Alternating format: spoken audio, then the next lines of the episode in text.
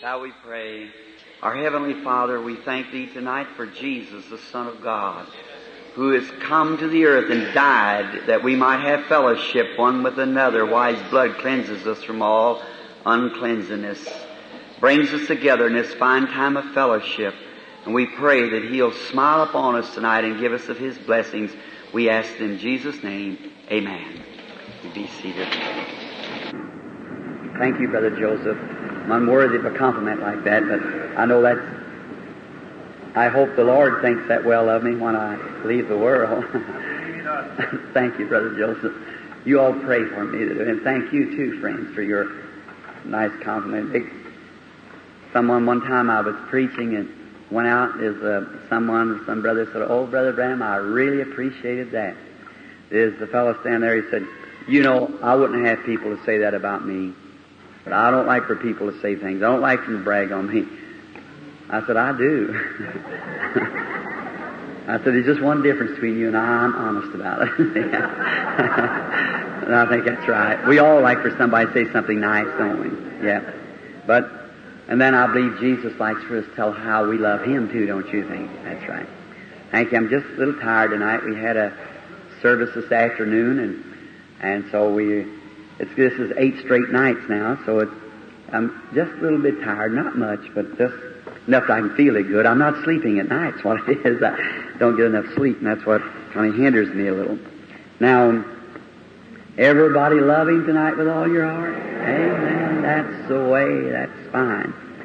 Now, tomorrow night, Friday night, and I'm trusting that Miss Branham will get to come up Saturday. I'm not sure whether she will or not. And um, I hope she brings Joseph along. You know? you know, I remember little Joseph about six years before he was born. I was over at Minneapolis praying. I was just reading the life of Joseph, what a wonderful person he was. And then there was, uh, I went into a little closet where I had my clothes hanging, and I pulled the door together, and I was just a weeping and, a, and thanking the Lord for this Joseph. And something just said to me, not a vision, but something just said to me, you'll have a boy. You'll call his name Joseph. So I thought, well, now that's fine. I thank you, Lord. So I began to tell the people about it.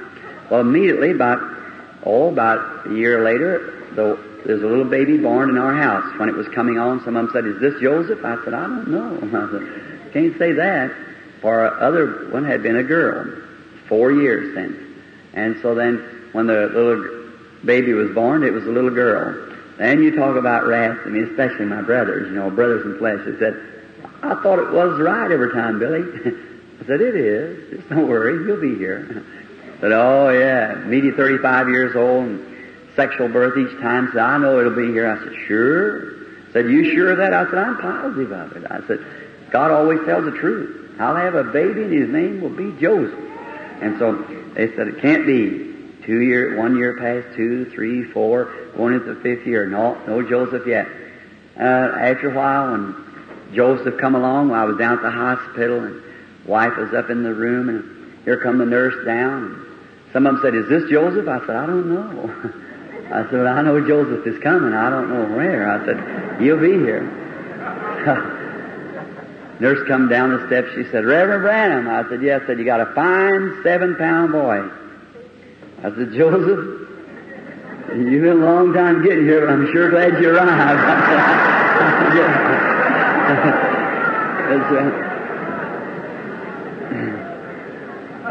so I, when the Lord tells you anything, you believe Him because He's going to do it. See, don't you worry. It may take a little while, but He'll do it in His own good time, won't He? And so we are loving because that's the way we can take Him on any promise. Whatever He says, that's just what He's going to do. And we believe it with all of our heart. Uh, looking down here in the, in the orchestra pit, is that right what you call it? I don't see many musicians, I don't think, but I see some taking the tapes. Glad to see you, Leo and Gene, my, and brethren down in there. I heard you had a sore mouth from bitten a tooth pull. Well, I'm glad it's better. That's fine. All right. The Lord be merciful to us as we worship Him tonight now. And I want to read for a text here, a little place found to continue on our service from where we were at last night in the book of redemption. And I understand that Saturday is a, a breakfast and and Sunday afternoon that my little brother Tommy Hicks is going to speak here. Is that right? And I'm sure you all will enjoy Tommy because he just come back from Russia, from behind the lines. And you know the strange thing about that, when he said he was going over there, we was all the Christian businessman's breakfast, and he said he was going to Russia. And Mr. Fisher, he may be sitting here now, he's the attorney of the Christian businessman, very fine from way back in the early old Azusa Street, the Pentecostal. Very well looked up to man in all over the nation. And uh, so Mr. Fisher made a talk, and he said, well, I, I believe he's going to go over. And he said, well, why, Mr. Fisher? He said, well, the first thing, said, the Russians then, when they let him come in, said, then they'll find out really who is Christians and who's not, the communists. And said another thing, they think that poor little silly boy ain't going to do no harm over here, so they let him in. so they, they did. But I imagine he did do them some harm because he's a, a preacher of the gospel and a good man with it. So I'm thankful that he was over there. Now the strange thing, I just stuck my neck out a little far and I said, now Tommy, if you go and get back, then I'll go. so I don't know now. Now I'm in it. so I, I'd like to go all right, but I, I hope it's the leading of the Lord when we go in there. Uh, now, over in the Gospel of uh, the now the book of Exodus, rather the 14th chapter, I like the ending up of this 13th chapter, the pillar of fire, a pillar of fire that led the children of Israel through the day and night. In the daytime, it looked like a cloud, and at nighttime, it looked like a pillar of fire, leading Israel. And that was the angel of the covenant, none other than Jesus Christ himself before he made flesh and come in the womb of Mary. It was Christ. Moses followed Christ. Christ said, the scripture says that he was in the wilderness as Moses. And that's who he was, the angel of the covenant. And now in the 15th verse, we read this. And the Lord said unto Moses, Wherefore criest thou unto me? Speak to the children of Israel that they go forward. I kind of like that, don't you? May the Lord add His blessings to His Word. Now, tonight is midweek, and I was tonight going to call up all the people that had their prayer cards. But after I started over here, I just so tired. I think I'll just go ahead and have the regular service for the sick. And maybe tomorrow night, if God willing, I want to pray for everybody's got a prayer card tomorrow night. Brother Moore even told me, Brother Brown, that's the way we first started out. They said, we'll come to the platform help you, Brother Brown. And they always anxious for me to get back into those types of service. And I'm just as anxious to get back to it too. It may be a little strange for a while, but it'll work right around to far more exceeding in what it is now. And so tomorrow night, everyone holding a prayer card will be called to the platform. I think they got out prayer cards. I asked the boy just a few minutes ago and brethren there that if there's any prayer cards give out, they said there's already about 200 out, uh, I's and K's, and said that uh, them letters, and said that uh, if I wanted to call some night, I'd call from some of them, and then tomorrow night we'd pray for all of them. Now, last night we was talking and running a series of, of scriptures of the book of Exodus. We find out that the Exodus meant the calling out, God separating His people from the unbeliever. And then along as He taken them, we find out in the scripture that there was a mixed multitude that went up. And that's what got the real believer in trouble because it was a mixed multitude.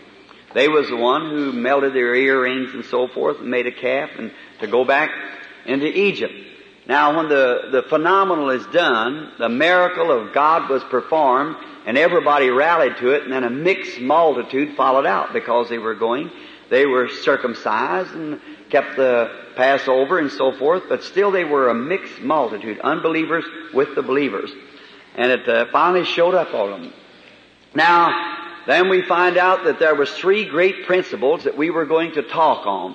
And that, and this book of Exodus called out, separated, and also a book of redemption. And the three principles we were going to talk on was the power of the devil, and the power of faith, and the power of God. And last night we found out that the devil does have a power, and that power is death. And after death, the devil can do no more. He's finished at death. And how that he brought the uh, Moses right down when he found out that he was going to be born? Why, he killed all the children along trying to cut off God's servant that was to be a chosen vessel. How he did the same thing by Abel when he seen how the line of Abel was going to come the righteous seed. And then God, of course, brought Seth in to take his place. And then in the royal seed in Chronicles and also over in the book of Matthew, Jesus, how he killed all the children trying to cut off or to stop God's program, but there's no way at all of ever stopping God's program. Here not long ago they made a proclamation that you couldn't shout no more and all these things. Was going to try to pass it in Congress that they'd stop all the doors and every people that didn't belong to a certain denomination when the Confederation of Churches united and going in now to form the mark of the beast for this nation, this world, when they all confederating themselves together, they were going to pull every door and shut every door, and they will do it sometime. And everybody that don't belong to a certain denomination that's in this confederation of churches will have to take the mark. And doing so, well then they think then that they'll stop all of this stuff like divine healing and all these things that the that the churches don't accept, but they'll never do it. You can't do it. God's church will move on just as sure as the world. They've tried that before, fed them to lions and burned them to the stake, but God's church moved on just the same. Said the gates of hell cannot prevail against it. Showed that all the gates of hell would be against it and the powers of hell, but it would never prevail. God would move right on with His church. It always will be that way. They've tried to stop it. They've tried to burn it out of people. They've tried to feed it to lions, and the lions wouldn't eat it. And so they, they've tried a lot of things to stomp out this old time religion, but it'll be good on till Jesus comes. Amen. So there's no way of stopping it. The devil's a shrewd fellow, all right, and he carries the power of death with him. But that's all the farther he can go is death. But then we find out then that faith stepped in then. At the death, then faith stepped in and recognized a God of resurrection. No matter when we go at the grave and lay our loved ones down, the tears falling from our cheeks and sadness and see a young mother with her baby on her arm like I did of my own wife and all those things standing there. I remember that day standing there with little old Billy Paul hugged up against me, a little bitty 18, about 18 months old baby, holding him in my arms and looking at his mother and little sister laying on the arm of the mother as they lowered him down and the minister picked up a bunch of dirt and said ashes to ashes and dust to dust and earth to earth. When I heard those clods dropping in the face of my baby and wife, who my, my heart was tearing out. But standing there listen, coming down through them old pine trees, there seemed to be a song coming. There's a land beyond the river. See? Right in the midst of death where I seen what Satan had done, just beyond that I seen the resurrection. I am the resurrection of life, saith God, he that believeth in me, though he were dead, yet shall he live. Whosoever, what was it, his faith I walked over there and I said, God bless you, honey. Rest your souls in peace and someday I'll see you again. Amen. Amen. Here not long ago, Billy and I taken a little flower to his mother's grave. It's been, he was just a little laddie yet, about eight or ten years old. Coming down to the grave, he began crying as just for daylight. I set the flower down, he had his hat in his hand, and we knelt down by the side of the grave. He put his head over on me and began crying. He said, Daddy, my mother lays there. I said, no, no, uh-uh. Your mother's there. See? Not there. I said, honey, we're looking across a mound here. See, it's heaped up. I said, because I put her in a concrete box. I said, it won't fall in, but there's a mound here that's heaped up. But way across the sea, there's one that had the doors broke on it. And and the one who raised from the dead said, He that heareth my words and believeth in me, though he were dead, yet shall he live, and whosoever liveth and believeth in me shall never die. I said, they were in his arms safely. So beyond all this dark cloud that we see, faith catches a glimpse of the resurrection over yonder of a God.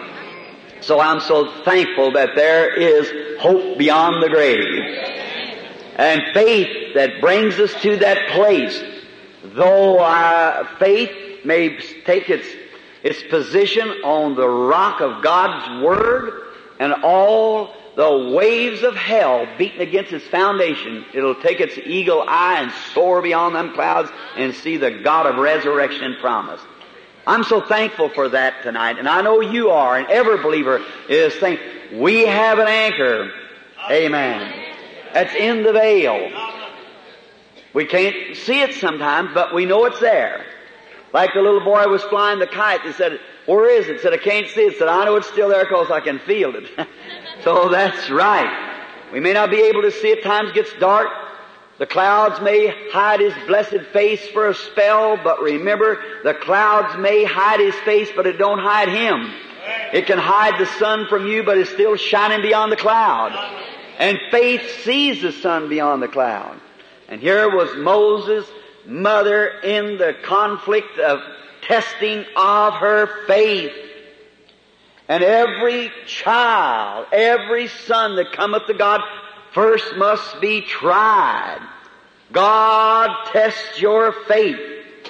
Now it looked like God could just simply bypass the whole thing and don't have any appropriate way and just cut the thing off, but it's better that He gives you a test and then comes to you when you're in the test. I like that, don't you?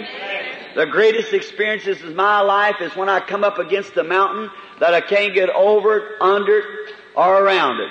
Just stand still and God will move the thing back.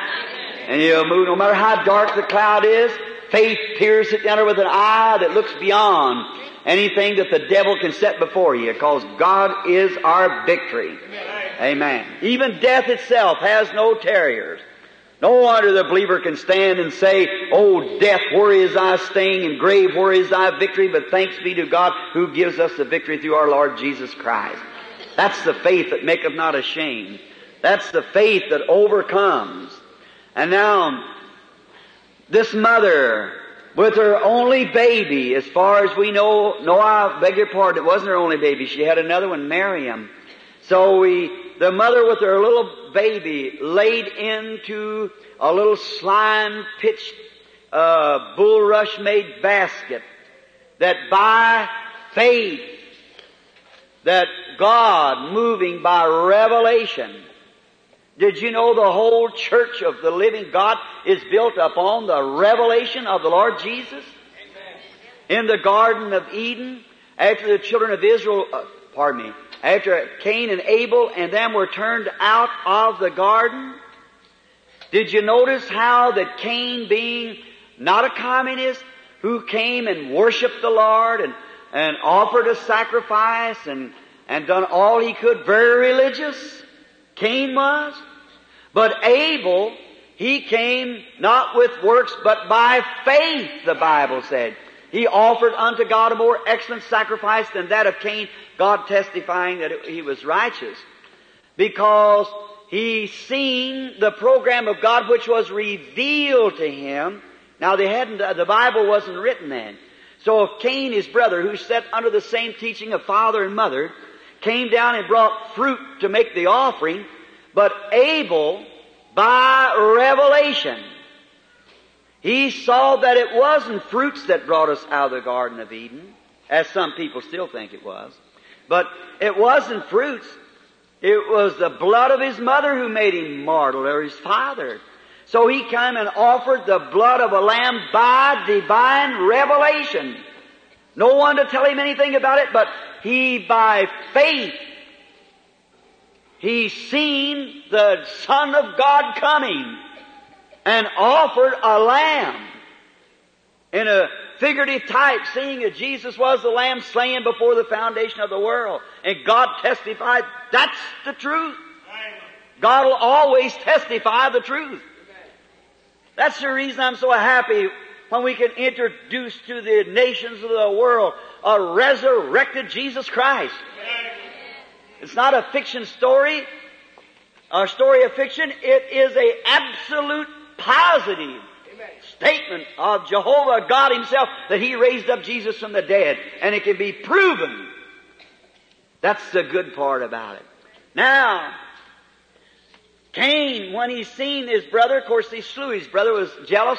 But notice how Abel got this. Now Jesus, when he come to the earth, coming down off of Mount Transfiguration one day or off the mountain, they said, who does man say I the son of man am? And some of them said, well, some says you're Moses and some Elias and some so forth, the prophet. He said, but who do you say I am? Peter said, thou art the Christ, the son of the living God. And he turned to Peter and said, blessed art thou Simon, a Jonas, the son of Jonas in other words. For flesh and blood has not revealed this to you. You never learned it by any reading. You never learned it by any seminary. You never learned it by any scholarship. See, flesh and blood has not revealed this to you, but my Father which is in heaven has revealed it to you. And I say thou art Peter. And upon this rock, what? Spiritual revelation that Jesus is the Christ. Not mental conception, but spiritual revelation. Flesh and blood has not revealed to you, but my Father which is in heaven has revealed this to you, and upon this rock I'll build my church. And the gates of hell shall not prevail against it. What is it?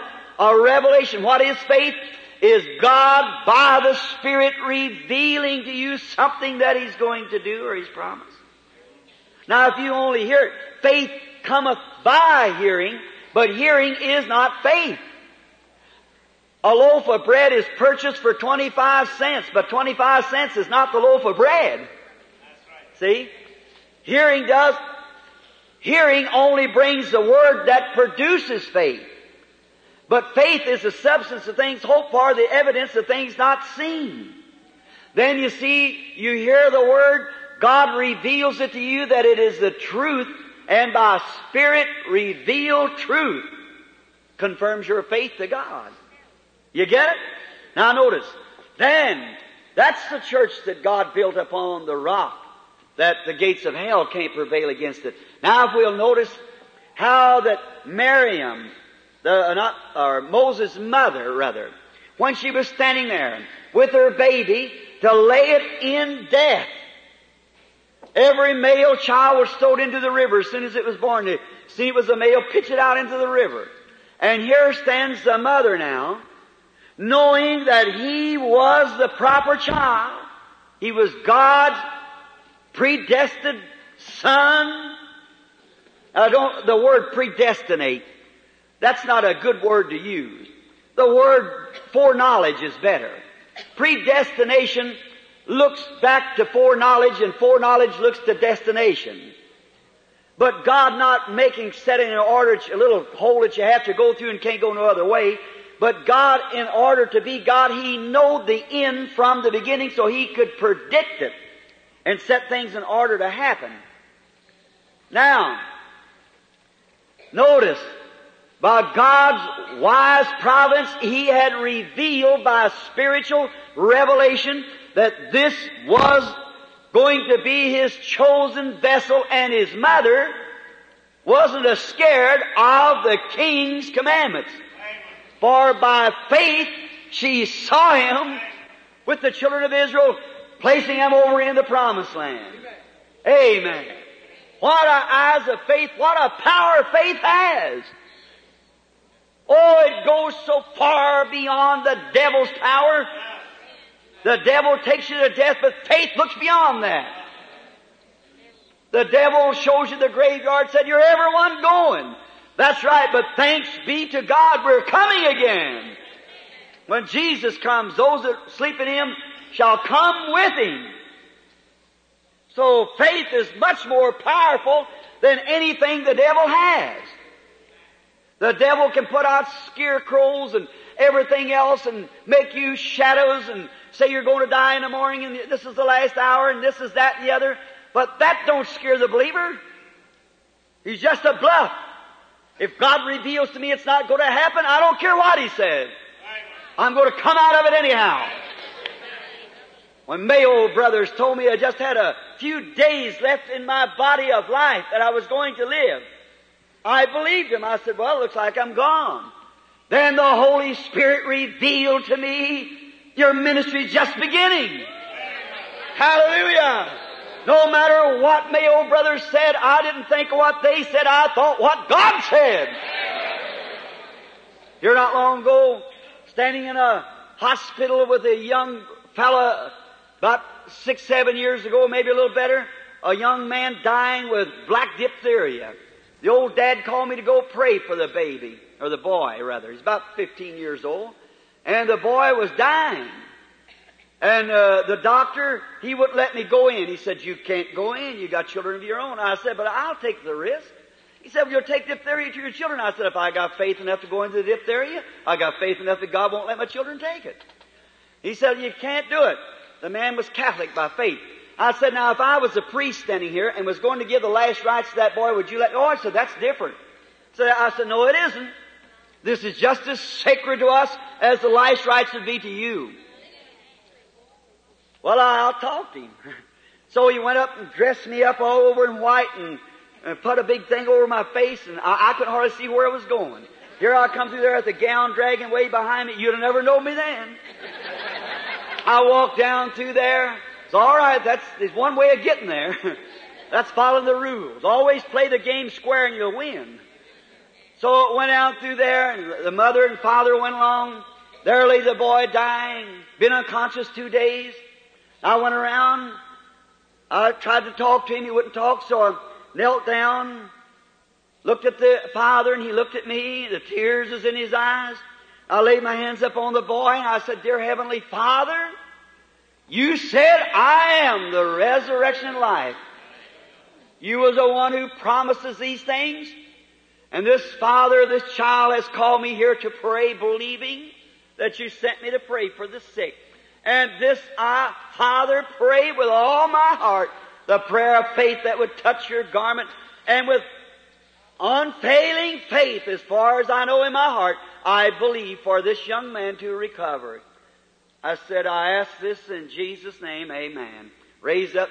Oh, father looked over mother said, Oh, mother, isn't it wonderful? The boy's just as gone as he ever was. And he said, Oh, I'm so happy. And the little nurse standing there weeping, she turned around and she said, um, Sir, I don't understand. Said, Do you know your boy is a dying? Said, No, ma'am, I don't. he said, Well, now you see, he said, he said, um, uh, the, uh, My boy's not dying, my boy's going to live. Said, God promised it. And he said, Well, uh, look, it's good to have faith, she said, Sir. But said, I tell you, she said some kind of a cardiogram or what is doing, some kind of machine they'd put on his heart, and said when it ever goes down like that, it's never been known in all medical history for it to ever come back again. So the boy can't live over about three to four hours. And that old man, I never will forget, he put his hand up on the shoulder of that little young lady, probably in her late teens. He said, Sister dear, he said, you're looking to that machine. That's all you got to look to, but I'm looking at a divine promise. Amen. The next morning, the boy took his breakfast and he's married and got a child now. See, the woman, all she knew was to do just what that machine said. But this old man looked faith pierced beyond that. And he saw God who was able to do the exceedingly abundantly the God who had promised never to fail us or leave us or forsake us. He depends on what you're looking at. The Christian looks at things they don't see because they walk by faith. Is that right? We believe it because the Bible has said so. They believe it. That's how we believe is because God said so. Faith tested, tried. It proves out a hundred percent God's under obligation to answered that faith. Look what it did, that mother standing there. As she put her baby into the same death that ever other baby had went into. And a little basket about so big with a baby laying in it. Probably a about three months old baby laying in a little basket about so long, nothing but a bunch of rushes like willows laced together with some pitch and slime messed in it and push it out into the flags where the crocodiles and everything else was? But why, it meant death. Well, sure, it was right in the same river of death, but by faith an atonement was made for it. Yes. Yes. By faith, yes. not by act of natural laws, but by faith. Natural laws would have just proved the alligator smelt the baby, that was it. See? Or out there, the first little wave would have tipped it over, that would have settled it. But faith looked beyond that. She knew that the hand of God was on that baby. Therefore, she wasn't afraid of what the king said. And look what faith done. Faith took him out of the river of death and resurrection, took him over to Pharaoh's palace, and raised him and educated him right in the palace of the devil's instrument. If that wasn't one time God pulled the wool over Satan's eyes, Pharaoh was the devil's instrument who was killing the children. And the very children he was going to kill, God sent his instrument back and made him raise him. Hallelujah! Don't try to outwit God. God works in mysterious ways His wonders to perform. Pharaoh, the hard-hearted, demon-possessed man who was killing every Jewish baby because the devil had anointed him, brought the king of them in and raised him and educated and fed him and besides that brought his mother over for a nurse for him. Amen. That's what faith will do. The mother saw that. By faith she saw that. That's the reason she went down there and stood and waited for her daughter to come call, call her to be the nurse. See, she already had it in her mind because God had revealed it. Amen. If God reveals to you tonight that your sickness is gone through the atonement, just as that revealed to that mother, it's finished. Amen. Amen. The power of faith. She placed her baby right in the jaws of death with the power of faith to know that he'd raise up again. Amen. Placed him right smack in the jaws of death. Sometimes trials are brought upon us. People say, Oh, I wish I didn't. God, say, I'm a Christian. Why did this happen, Brother Branham? God let that come upon you so He could show your, His love to you. So He could prove to you, I'm the resurrection and life. Hallelujah. Glory. Death says, I got a right. The king's commission is to drown all the babies, put them in the ocean. She said, I'm putting him in the ocean or in the, the waters under this by revelation. I have prepared a way of escape. Amen. And she laid him in death. And faith brought him out. And made him the son of Pharaoh's daughter and made her the nurse. See how God did? God altogether was working to His own glory. And just put me right under Satan's nose and say, I just want to show you how blind you are, Satan. put the baby right under his face and made Satan feed him and take care of him and nourish him up. For the very man was going to destroy the whole nation and lead the people to victory. Hallelujah! Oh, our God is marvelous. Have faith, stronger than death. Certainly, faith is stronger than death. So here goes the power of faith moving. And now notice, now when in daytime he was, I guess Egypt was the greatest military nation in the world, the great commercial center of all the world. And no doubt that what Moses had the ROTC training and everything else. God had to train him like that because he was going to lead an army. And God made Satan train Moses to lead an army that would destroy himself. Hallelujah!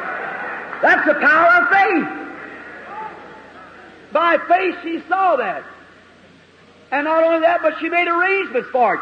She placed the baby into the atonement and walked out here and stood on the bank waiting for her call to be come.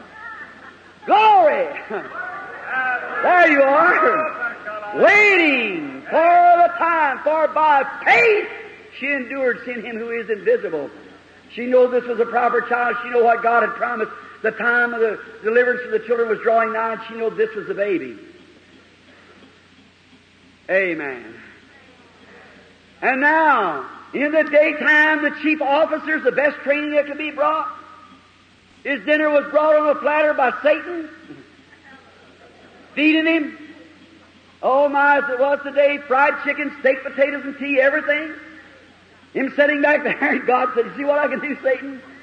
You're not so great after all. See? We put him in death like you required, but that mother see what I'm going to do, know, through Jesus Christ all peoples that believe in me. By faith she done it. And when Moses was well trained as a real officer, because he Pharaoh thought he'll leave, after he had his foot on the throne, and Pharaoh said someday he'll be the Pharaoh. And then when he trained him the very best, and it was God doing all of this, because while the Amorite, Amorites and them had not a chance with that well-trained man Moses, when he set his army in order out there and started up with them. Well, certainly not. He took them just like Grant did Richmond. He, they had nothing to do into it. I'm telling you, he went right on. Because he was trained in all the wisdom of the Egyptians. And then after his schooling was over, his night study was over, mother taking him into the bedroom, and she was training him. Hallelujah! A teacher of righteousness. So you see, every mother's a preacher. she's got a little, she, has got a, a little congregation of her own at home. So, she trained Moses, telling him, I said, Mother, I understand. Now we've had all the training today, but now what was you saying that Jehovah was going to do? And she began to read to him by faith.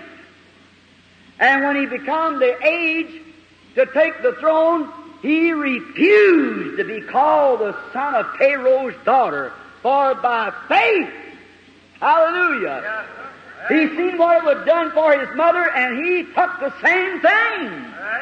I see what it's done for Paul. I see what it's done for Peter. I see what it's done for others. I want the same thing. By faith. No matter how dark the cloud looks, that don't make it the sun shining just beyond there. We'll move right on till the sun shines. The storms cannot hide His blessed face. Amen. Oh, He's not promised smooth sailing, but He's always promised, I'll be with you. Amen. What difference does it make? How much storm there is as long as He's around. The waves and the winds obey His will. Amen. Now, oh, we could take hours on that. That wonderful thing of faith. He kept the Passover by faith. He met God and talked to him by faith. He went out and kept the paschal lamb, came out, and was on his road. God doing all this through the power of faith. See what faith will do? Now, they let him right out on the road to the promised land. You know all the contest between God and Pharaoh down there? How by faith he did this, by faith he did this, and by faith he did this. And now, at our text tonight, we find them on their journey, and they look out yonder, and there's the Red Sea. Mountains on both sides, and they lifted up their eyes and looked back, and there come Pharaoh with all of his army. All of his trained soldiers, his chariots, and his a captain of each chariot, and so forth. Here come a great cloud of dust, while tens of thousands, yes, perhaps a million or more, armed man come. And here this bunch of little sheep was backed up with a drove of wolves coming on them. Then what happened? Just the human, just like we all do. It wasn't there enough graves down in Egypt that we could be buried there? That's the way we think. They'd forgot what all faith had done for them a few days before. That's what we do. The first little pain hits us after you've been prayed for. Oh, well, I guess I lost it. Oh, my. And you hear them coming to the platform, been healed of cancer, blinded eyes have been opened, those who are lame walk again, and all these things, and we see it, look at it, examine it, go right on moving, and then the first little conflict comes along, we forget all about that. See the Lord Jesus in the power of His resurrection, but we so quickly forget that's the human part of it. But they seen it, and they were helpless. Now what a place! Would you imagine a people that walked reverent before God, that's kept every one of His precepts. They ate the paschal lamb. They sprinkled the blood. They followed every instruction just as Moses gave it, reverently. And then God led them right out there and trapped them. Oh my. Helpless. Not a thing they can do. Here's the Red Sea. Here's the mountains on either side. And they're right back in the little neck, and here comes Pharaoh's army. God led them in a trap. Amen. Oh, but my! God draws the blueprint of their journey before the world was ever made to pass through there. Hallelujah! Amen. Don't think I'm crazy because I holler hallelujah. I can't help it. I blow up my belief of it. Hallelujah means praise our God. Hallelujah. praise our God. Hi. That's one word I can speak in German.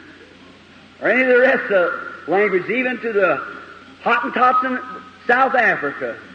No matter what, the same word, hallelujah is the same. Praise our God.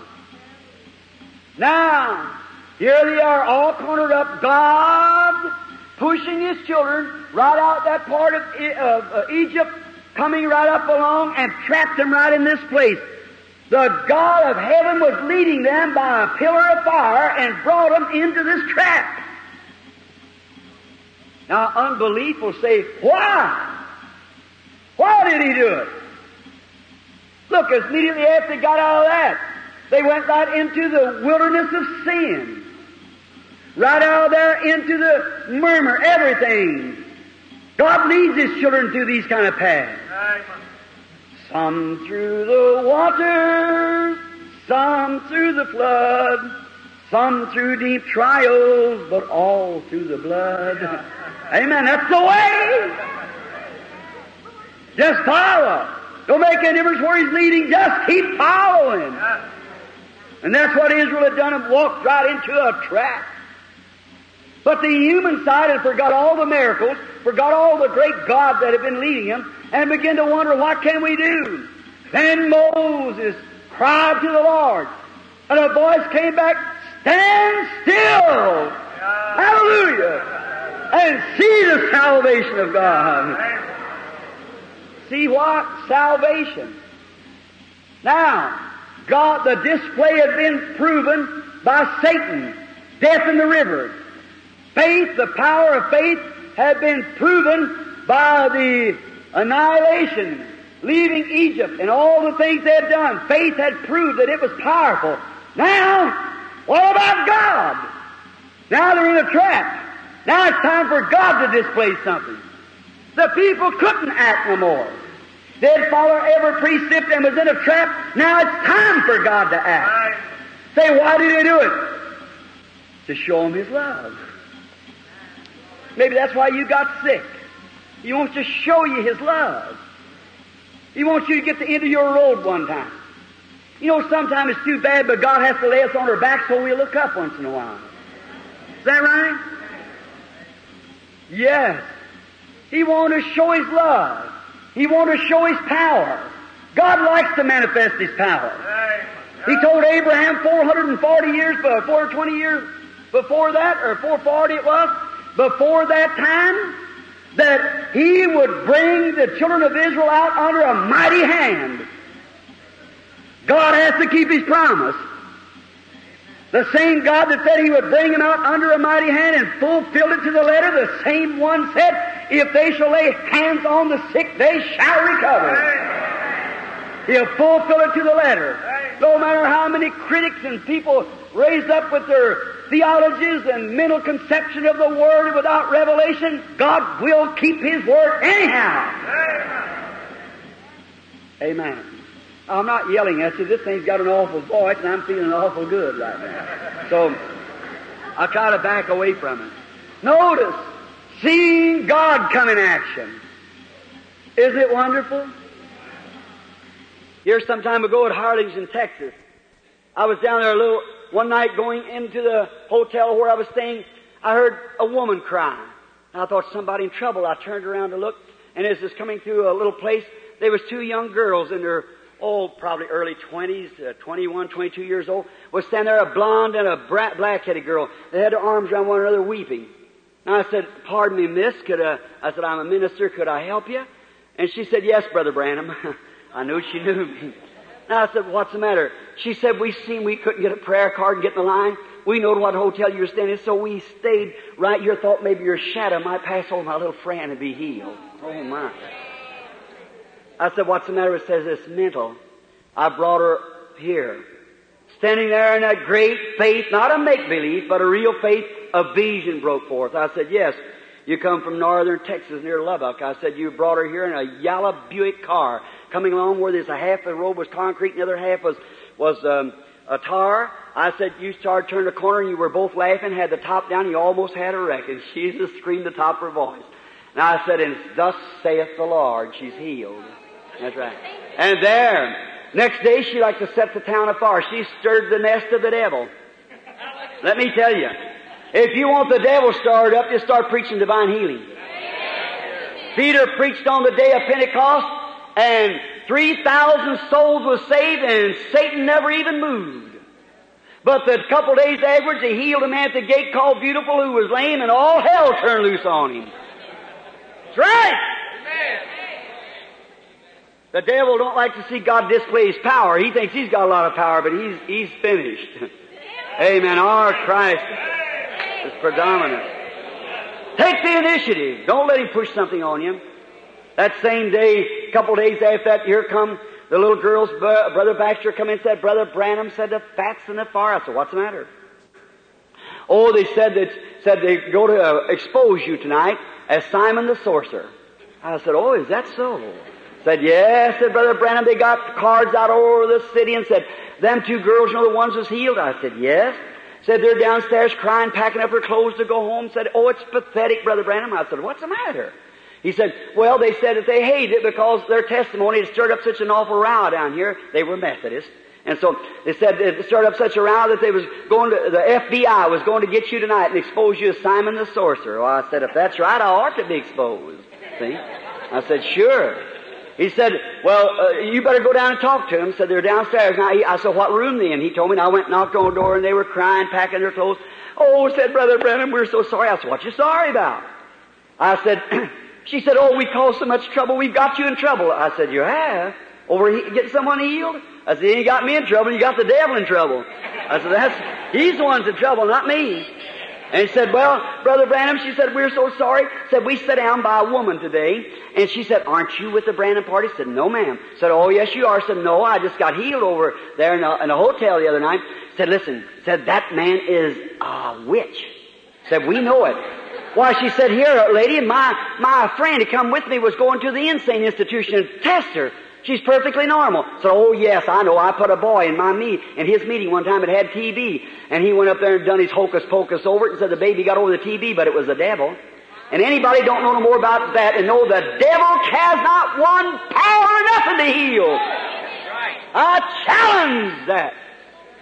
The devil can heal. He's in, he's in cahoots with God. I'm the Lord who heals all thy diseases. The devil hasn't got. That was a great contest between um, the, the Egyptians down there, when they brought up their soothsayers and so forth, they could perform things, but they couldn't heal. Every time the, the magicians would do something, Moses would do something, they'd pattern it. But they could bring it, but they couldn't take it away. So it shows that God is the only one who can heal. Amen.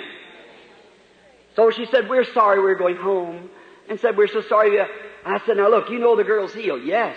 I said, isn't God wonderful in healing? He said, yes. I said, you're seeing in battle. Boy, he's wonderful. Said, you're not going over there. I said, well, you don't expect me to run, do you? I said, sure, I'm going over there. Said, Brother Branham, the FBI's going to expose you. I said, expose what? What they got to expose? I said, I'm trying my best to be exposed. I'm trying my best to get the gospel to everybody I can. I said, I like to be helped along a little. Said, you mean you're going over? I said, sure. I said, come and see the Lord in battle. You know, He's wonderful in healing. See Him in battle one time. See what, how great He is there. I said, oh, He's marvelous in battle. I said, I've never seen Him come in battle yet, but what He'd come out in the victory. Even when they put Him in hell. He put His head, oh, His foot on the neck of the devil and took the keys of death away from Him and rose on the third day. Even in death He come out in triumph. Said, Satan ain't got nothing on Him. Well, I went over that night when he got over there, They had the custodian had some little Spanish boys out picking up, said, prayerfully written, divine healing may be right, but Simon the sorcerer's still on the job. And so I, I said, Brother Baxter, all of you, just leave the building, get back. There's about three or four thousand people, five there, just meeting, just breaking. I said, I have a little ticket here that said I was Simon the sorcerer, and the FBI is going to expose me. I said, we might as well get that off our hand right now. Come on, you expose me up here. I want you to come. Wait a little while. I said, well, where are you at? Won't you come on? So I waited, wondered what it was. I didn't know what it was all about. I noticed standing over to my right in the corner a big black shadow standing there. I wonder what's that for? I looked back again and moved from there, come across the people and went up in the balcony and hung over a man with a blue suit on, one with a gray on. A vision broke. I said, it isn't the FBI, it's them two backslidden preachers sitting right there. They got down like this. I said, don't get down. I said, no, and two or four of them big Texans, rough-handed, they went to get him. I said, no, no, no, don't do that. This is not a flesh and blood affair. Let him alone, because they'd have put a rope around his neck. So I said, don't do that. But let me show you something. If I am Simon the sorcerer, I need to be exposed. You come down to this platform here if I'm Simon the sorcerer, and if I am Simon the sorcerer, I'll drop dead on this platform.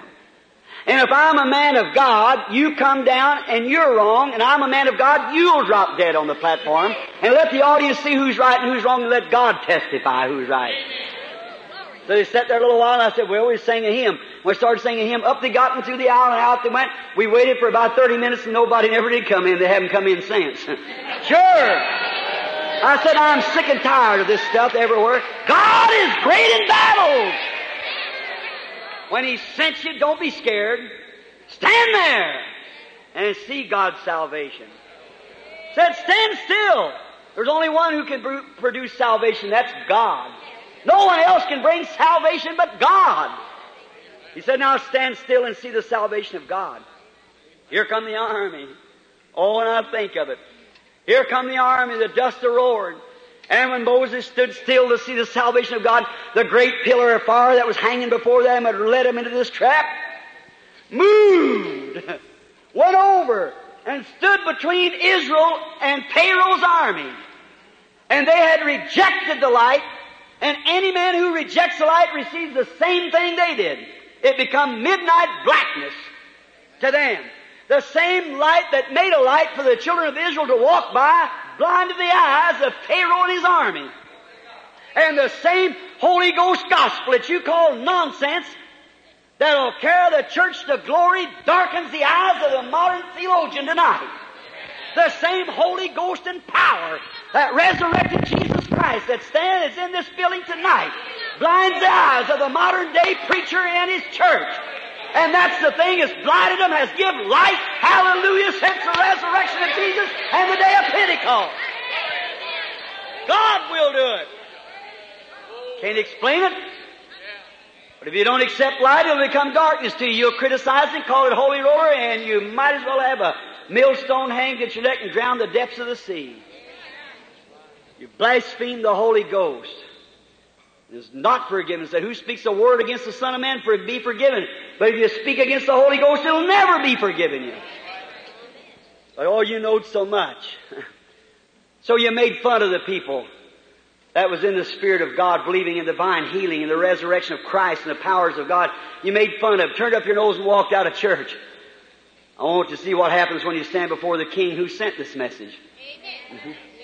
Oh, you think you got it big, but just wait till the day comes. This is man's day, the Lord's day is coming. That's right. Notice how marvelous the same. I, oh, I done gone past. I better quit. God in His power, just a moment. God moving in His power. He said, Moses, what are you crying to me about? Take your rod in your hand and raise up your hand and go forward. Hallelujah. Here goes Moses. Rod in his hand. Other hand up saying, We'll walk in the light. What a beautiful light. Comes where the dewdrops of mercy are bright. The angel of God going before him in a pillar of fire, leading them right down to the bank. And when they got there, she walled up for them. Hallelujah. And they walked right out of the trap, God displaying His love and power. when nothing else could help. Amen. Satan's power limited. Faith's power brings to pass God's revealed revelation. God helps those who cannot act and help themselves. The old dishonoring God proverb that said God helps those who help themselves. How ridiculous. God helps those who can't help themselves. Amen. Oh, isn't He wonderful? The power of God. What it does. The power of God's the only thing that can give eternal life. The power of God is the only thing. It's the power of God that built a tree. All the science in the world can't build a tree. God's power built the tree. God's power keeps me alive. If God calls you, all the hospitals, oxygen tents, and pulmotors in the world couldn't keep you here. Salvation's of the Lord. It's God's power that feeds the sparrow. It's God's power that speaks to the little duck up there. There is nobody goes up there and shoots him off the lake and say, go on down to Louisiana. No, sir. It's God's power that shoots him off the lake. The little fellow don't know which way to go. It's God's power that directs him to the south. Hallelujah. It's God's power that directs him to Jesus Christ. It's God's power that brought the wise man to the cradle. It's God's power that thrills the soul of every believer. Amen. God's power to help those who cannot help themselves. Amen. You might have read the little book a little story before closing. I'm a hunter, you know that. A lover of the woods. Here some time ago, about three, four, or maybe three months ago, I was sitting with what I call my two students here, Leo and Gene, your boys from around here. They come down and follow me around. They were sitting on the porch and I was teaching them the things of God. A young woman in our town to give birth to a baby. And she didn't want it, so it's a beautiful young woman. And she took the baby and wrapped it in a blanket, put a wire around it, and took a taxi cab, went out on the bridge and dropped it in the river. They caught up with her. So we were sitting there talking to that. Mr. and Mrs. Woods here, the book salesman, they were there, just lived right across, just door neighbors to me. The milkman would just come up. And sitting there on the porch that morning, hot as it could be, I noticed coming up the road and turned in, these four houses between me and the Arctic Springs, a woods over there. Here come an old possum dragging along. He went to every one of those places who did not have any fence and turned into mine which has a rock wall and a fence. You start up through the, the driveway. Well now, I understand animals a whole lot. I've studied them. I was a game warden for years and I love wildlife, live in it, study it. And a possum's blind in daytime, like the owl. He travels at night. In the daytime, he doesn't travel unless he's disturbed and run out. Well, here come this possum, and I wonder why he had turned right up there to my house. I said it may have rabies. So I told Gene and Leo here, I went out and got a rake. It was laying there in the yard where I believe Brother Woods had been using it, raking up the grass. And so I, I laid the rake over the possum, and usually they what they call play possum, just grin and lay down. But instead of that, it bit at the rake. And I wondered, well, I said, I guess it's either got rabies or it's just mortally hurt. I noticed here, excuse this, it's kind of nasty to say, but there were maggots all over it. The blows from flies. And the green flies are sticking all over it, and this leg had been chewed up by a dog or, or run over by a car or something, and it was broke, and it was dragging like that. Well, it was biting at that, and I happened to notice when she was so exhausted, when they laid the rake over, now a pock, uh, kangaroo and a possum is the only two animals that has a pocket to pack their young in. And of course that's carried up by, like by a nerve. It holds it together. And she is so exhausted until the pocket let loose. And I noticed why she was fighting so hard. She had nine little naked babies about that long. And when she did let down, well then I said to the boys, I said, now boys, come here and I'll show you a lesson. There's really more mother about this dumb brute, this possum, than there was about that woman that drowned her baby. That's right. I said, you see, that woman, healthy, young, beautiful, just so she could run to roadhouses and have a big time, she drowned that poor little innocent baby and in the river. And I said, now this mother possum probably has another 20 minutes to live, or 30. She's mortally wounded. And I said, she can't live over 30 minutes, and she'll give that 30 minutes to fighting for them babies. I said, there's more mother and real morals about this possum there is about that woman.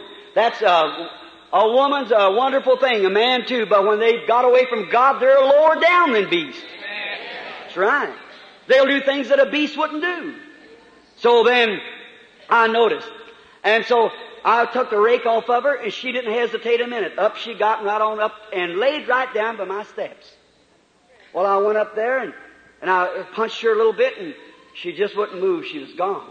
They said she's dead. I said, I don't know. I, I laid my stick on her and no, she wasn't dead and those poor little baby possums was nursing from her, trying to. Oh, Mrs. Woods, she's sitting here, a lovely, God's born again Christian, if I ever seen one. But she's a kind of a veterinarian. She said, Brother Branham, the only human thing to do with that possum now is to kill it. Said, I'll tell you, Brother Branham. Said, you see them babies are nursing from her and she's perhaps dead or will be dead in a couple minutes. And said, the babies will die. See, said it'll just starve to death.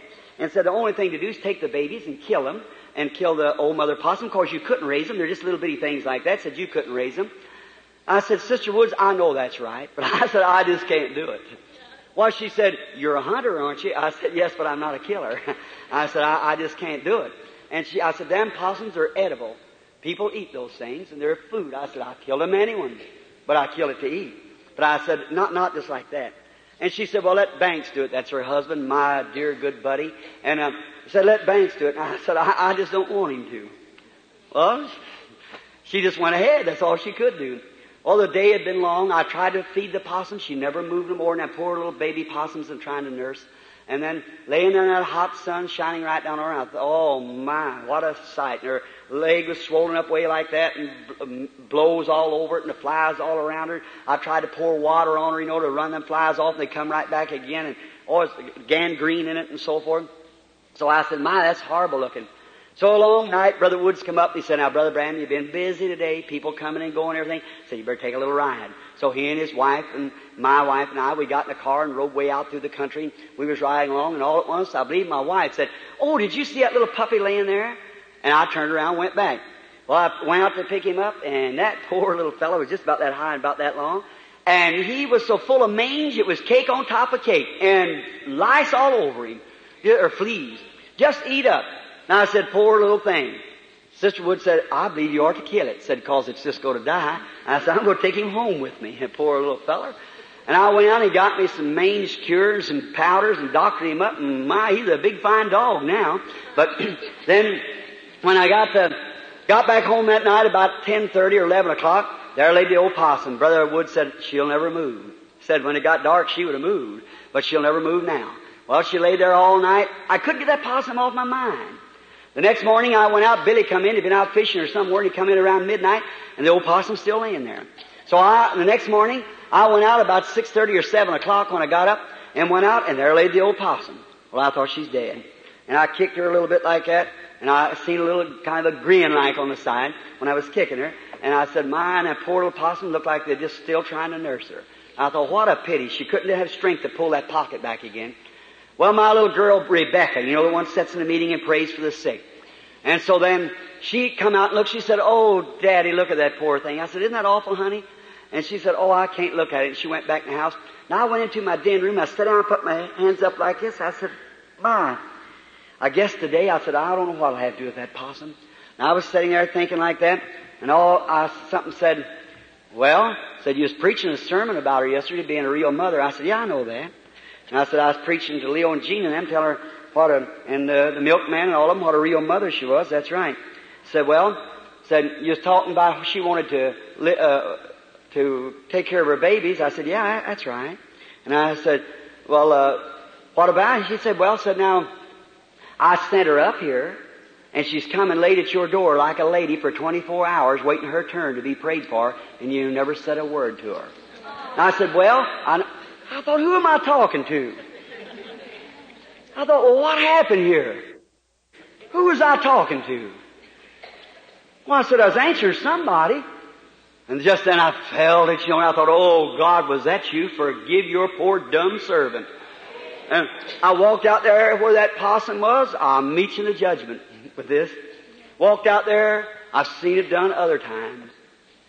Not just the possum, but other things.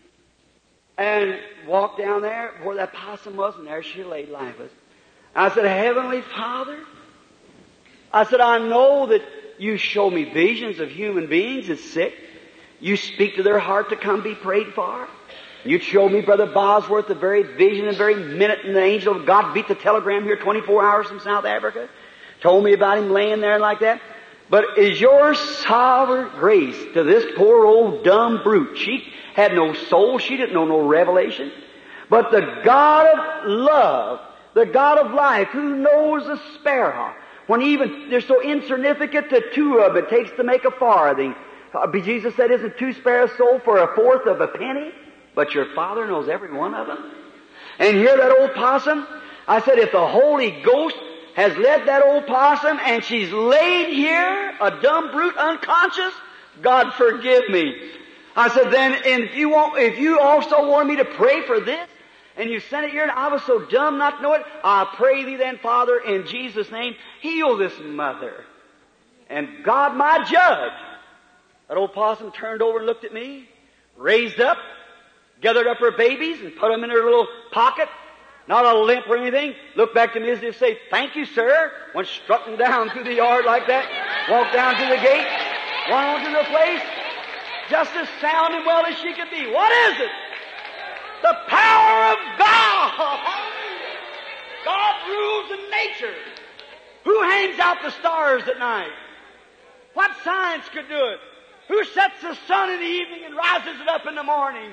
Who holds the world in its orbits? The power of God. Who holds your soul in its ring? The power of God. Hallelujah. The power of Satan is limited. The power of God is unlimited. I believe God. Let's pray. Our Heavenly Father, we thank Thee tonight for Jesus, the Son of God, for His mercy and for all that He's done for us. We thank Thee for the examples of the blessed old Bible. This dear old black-backed Bible is pointed the way for the pilgrim down through the age.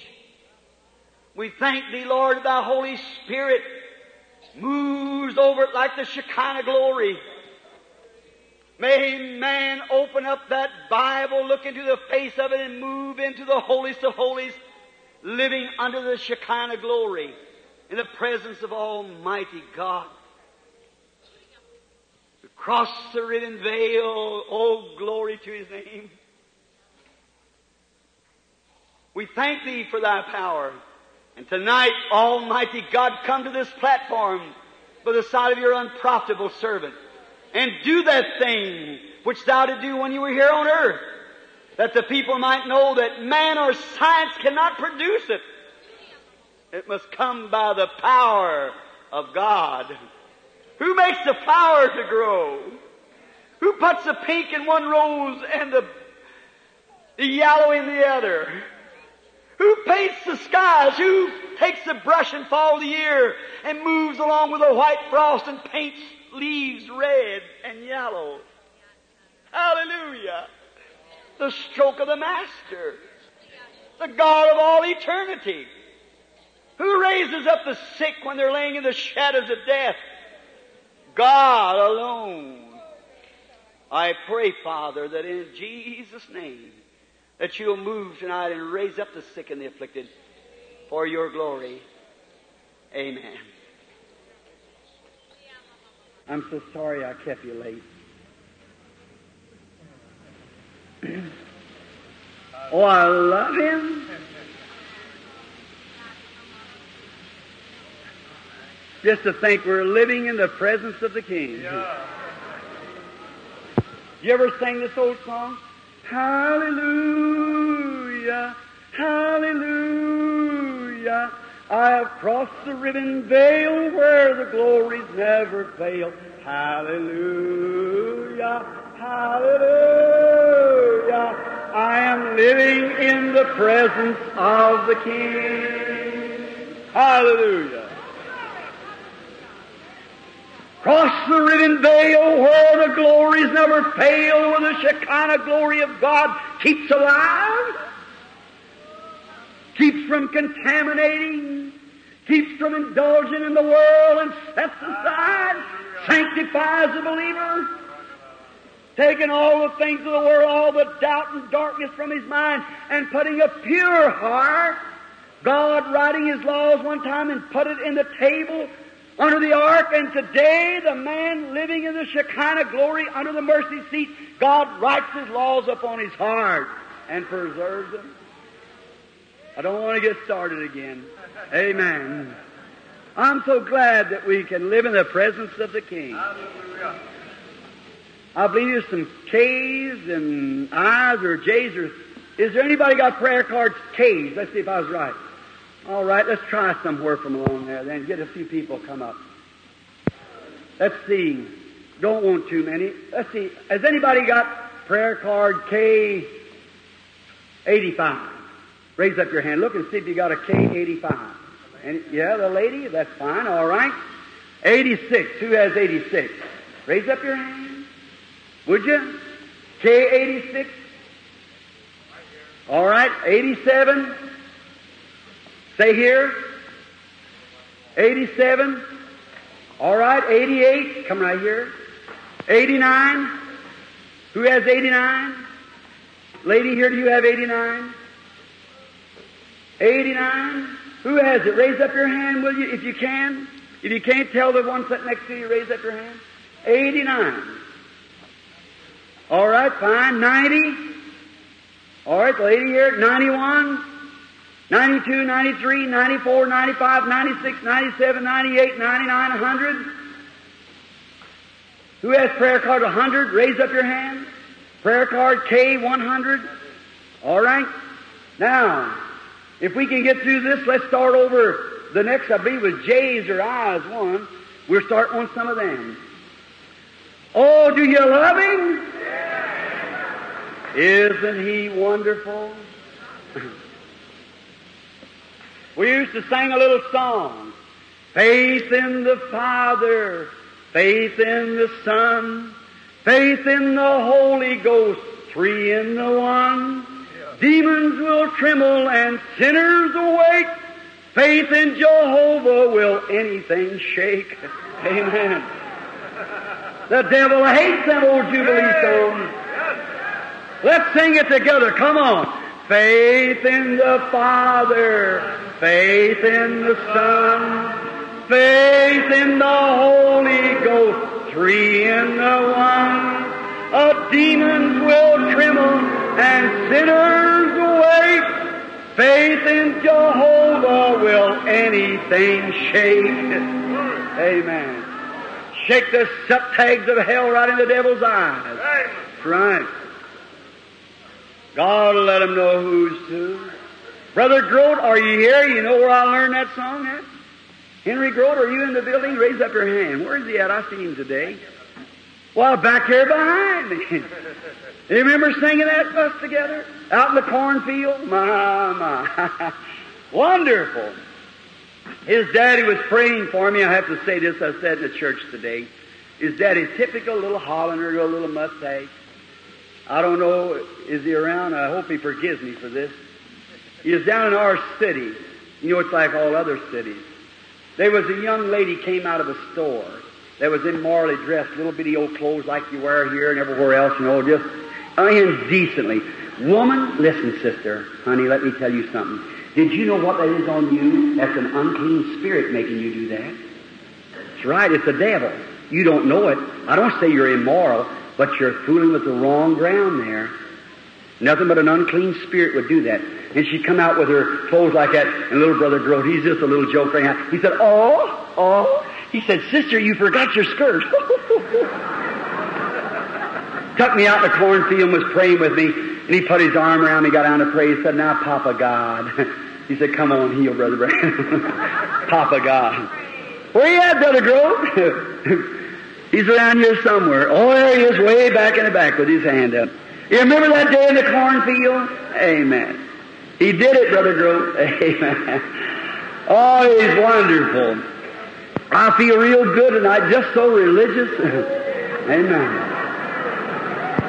Everyone love him And now, what about it, brother? That light's pretty rank, but have you, are you, uh, is the prayer line lined up down there, Brother Rasmussen, whoever who that is, line him up down there?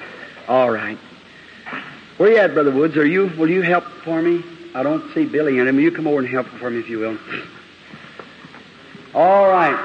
I wonder now. Well, that's all right. If you will snap them, I believe it would be a good thing because it's, it's so powerful. And then looking right at the person, sometimes they get crossed up in the, while I'm talking to people. That's fine. Thank you, ever who did that. That seems a lot better. Why didn't I think of that a while ago? all right.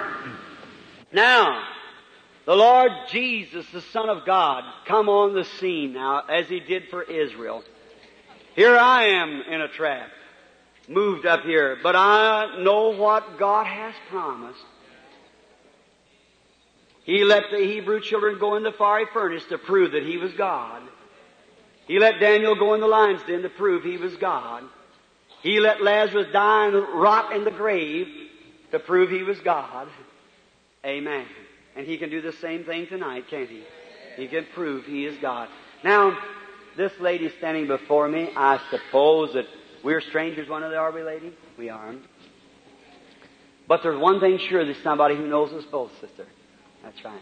And someday we'll stand in His presence and give account for everything we've done in this life. You're aware of that. I tell you, something happened. Just now, before saying anything else, the angel of the Lord come and anointed just now. It did just now. Praise be to God. It struck the lady even quickly. You know that. Something struck you when I went to say something. Is that right? That's right. Now, being a stranger to you, not knowing you, never seen you in my life, if God will let me know what's wrong with you or what you're here for, will you accept Jesus? You will. Will the audience do that? Now we're in His presence. And He could, He could take from us or He could smite us with a disease and we'd die with it. He's God, so we must be reverent in His presence. You believe that, don't you? So, I see the lady, you're real nervous. Bother with a nervous trouble. Extremely nervous. And I see you've been to a doctor about something. It's, um, it's an infection. You have an infection. And a, that infection is in the breast. That's right. And it's in the left breast. And I see the doctor says that he don't know what it is, what's causing it. That's true. Now that wasn't me talking. That was my lips saying the words, but I had no control of it. But What it said is the truth. Is that right? Now, is Jesus raised from the dead? Yes. Remember, that's what Jesus did when he was here on earth. That's Jesus tonight. Then, here's what he said, the last words that he said when he was leaving the earth. I'll quote them to you. He led his disciples out as far as Bethany and he blessed them. And he said, Go ye into all the world. That was Chicago too, wasn't it? And preach the gospel to every creature. He that believeth and is baptized shall be saved. He that believeth not shall be sa- damned. And these signs shall follow them that believe to the end of the world. How long? To this gospel. How long? To the end of the apostles, to the end of the world. In my name they shall cast out evil spirits. Speak with new tongues. If they would take a deadly thing or a serpent, it wouldn't harm them. And if they lay their hands on the sick, they shall recover. That's what he said. You believe that? Then him standing here present, you believe, I believe. that if I lay hands on you and pray, God's made a promise. If you believe that, you'll get well. Is that right? Then come forward. Our Heavenly Father, with hands laid upon this woman under a condition that she don't even know herself and her doctor wouldn't tell her. But Lord, I pray that you'll be merciful to her and will heal her. I condemn this devil that's set in to take the life of the woman and come out of her, Satan, in the name of Jesus Christ. You're defeated. You spirit of death. You are defeated. We see the resurrected Lord. He's here. And by eyes of faith we look beyond this shadow to where the sun is shining for our sister in good health. We do this in Jesus' name at His command. Amen. Now go on, you're going to get well. Amen. God bless you. Right, would you come, lady? Have faith. As you come, sister, believing with all your heart. Usually, Oh, when I I want to get tired, I'm wore out, but it's the best then because William Branham's gone. then Jesus can talk.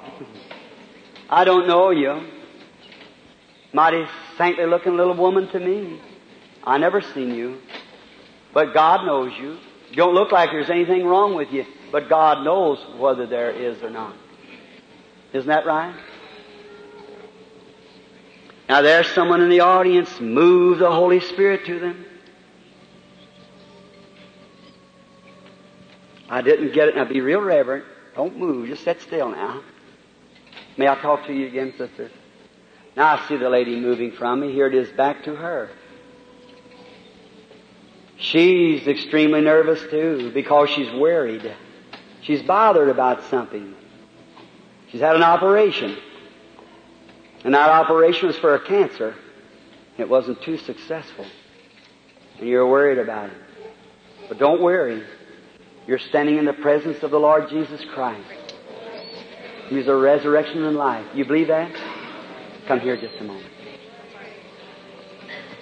Heavenly Father, I bless this woman in the name of the Lord Jesus and pray that you'll heal her and make her well through the power of God. Amen. God bless you, sister. Go and believing with all your heart. Right.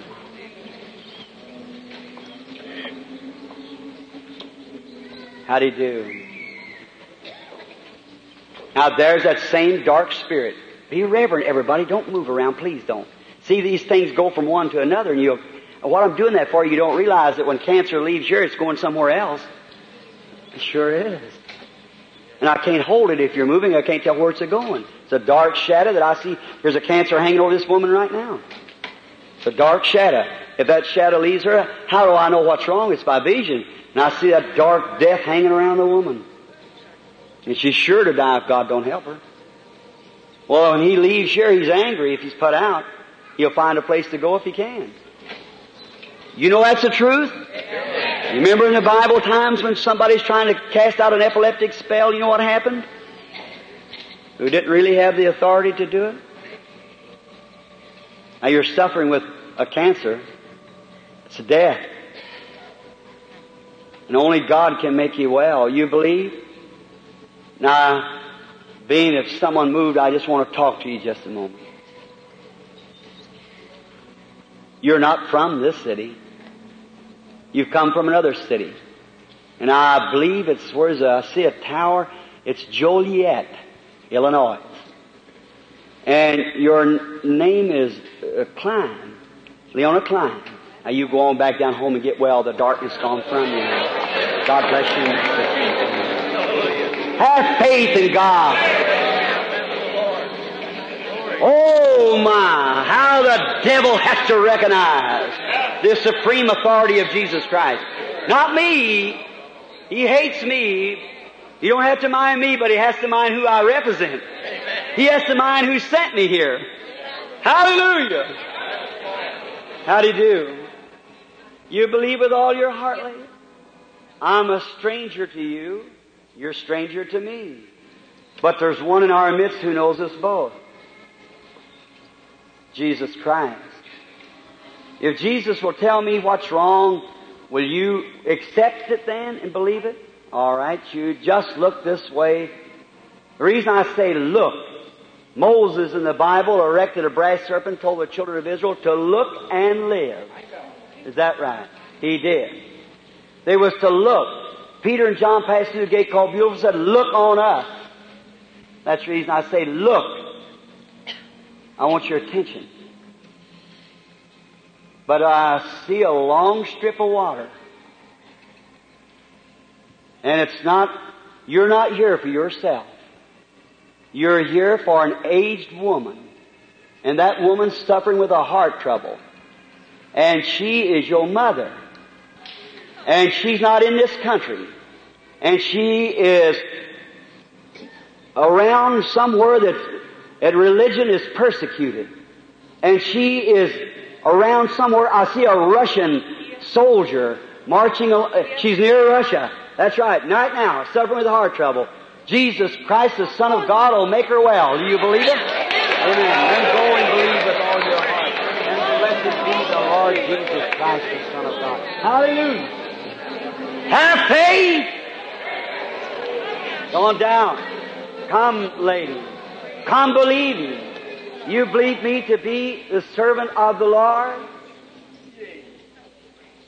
Have faith in God.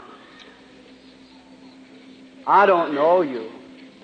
But there's somebody here that we both know we're in the presence of. He knows us.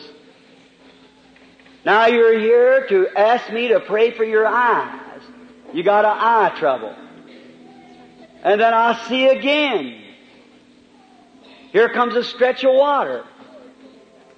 And, and it's another country where there's a lot of hills. And it's beautiful. It's got a land of lakes. And there's someone there who looks a whole lot like you. It's your sister. And she's doctoring with some kind of something in her blood, a blood disease, and that's Sweden. Is that right? And that handkerchief is far.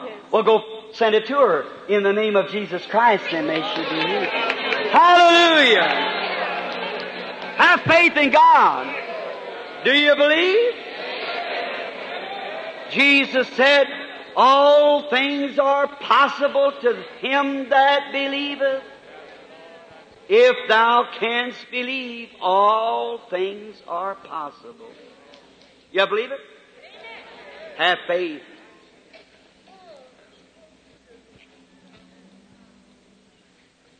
Yes, sister? Sitting there with the red hat on looking at me? Your faith made a contact then. The arthritis that you've been so lame with has left you. Uh-huh. Here you can. Praise be to God. Here, sitting right here, right down here, about three in on this row. You also had arthritis and a gallbladder trouble.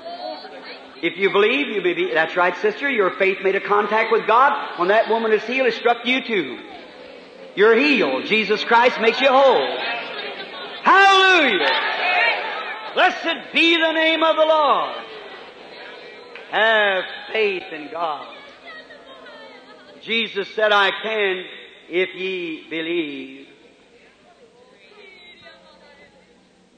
Do you believe? You believe you just healed that back trouble and came for you sitting there in the chair just then? You were. Amen. So just go on rejoicing. All. Saying thanks be to God. Come, lady. Blood diseases and things is just so easy for God to heal. You believe that, don't you? Let you and I go to Calvary for a transfusion. In Jesus Christ's name, I condemn the devil that bothered my sister and me. Come out of her in Jesus' name. Amen. Pass on by, sister. Go rejoicing, believing that God makes you whole. You can have what you ask for. Your kidney trouble's done gone, sister. Go on home. Have faith. Your faith heals. Believe with all your heart. Come here, lady. I want you to turn look out this way. See that lady standing with a handkerchief over her mouth? She's suffering the same thing you are. There's a black streak running from each one of you. It's arthritis. That's right. Hallelujah. Now go on off the platform, thanking God. Be faithful. Glory! The Son of God lives. Dad, sitting there with your hand down praying right on the end of the row there. Yeah, he heard you. You were praying. I heard your prayer. You were silently praying, but he let me know your prayer. You said, Lord, let him call me next. Let it this time be my time. That's right. Yeah, you've had a nervous breakdown, haven't you? hmm That's right. And you know, you're not from this country. You're from a place I can spell the city. It's Utica, Utica, Utica, Michigan. All right. You return home. Your breakdown's over. Your faith has made you well. Hallelujah. Jesus, Son of God. lives and reigns. You believe? Come, lady. You believe that female trouble left you sitting there? All right, it did. Amen. For what you have asked, that you receive. Believe.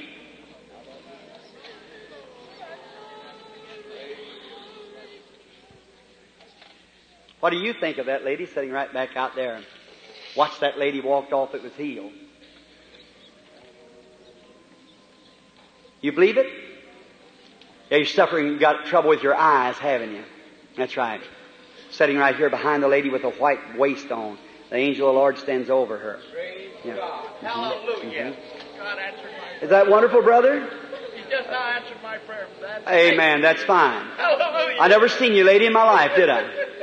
No, sir, I never. Oh, But you're not from here. You're from my state, Indiana. That's right. Anderson, Indiana at that, where the mills are. Hallelujah. Hallelujah. The lady sitting right close to you there, she's suffering with a chest trouble. That's right. Uh huh. You're from Muncie, Indiana. That's my wife. Just run on back home now, rejoicing. Glory to God. Hallelujah! You, believe you were. In the name of the Lord Jesus, may you receive. Go believe it. Have faith! Come here a minute, lady. I want you to turn around and look this way. There's just about 70% of those people suffering with your condition. That's right. How many suffering with nervous trouble? Raise up your hand. See how the spirits are pulling? How many believes that Jesus is here to heal you? Raise up your hand. Now go home. It's over.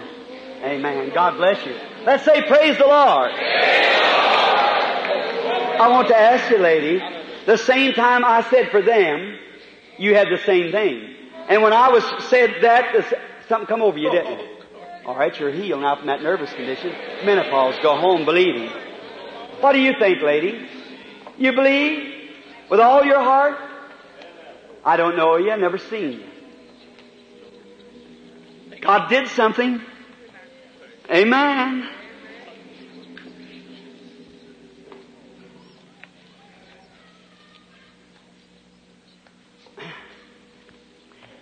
You're here praying for someone else. It's a friend of yours. And I see a great church and the little statues and things. Your friend is a converted Catholic and she's got cancer and the cancer's on her face. All right, take that handkerchief to her and in the name of Jesus Christ may she recover and be made well. Do you believe? Then in Jesus Christ's name, stand on your feet and receive your healing while I pray for you. Almighty God, I cast out every devil in the name of Jesus Christ. May he depart from these people tonight and go. Satan, you're condemned. Amen. Eyes of faith catches God standing present. Come out of them, Satan, in Jesus Christ's name. Raise your hands and give him praise. Amen. Amen.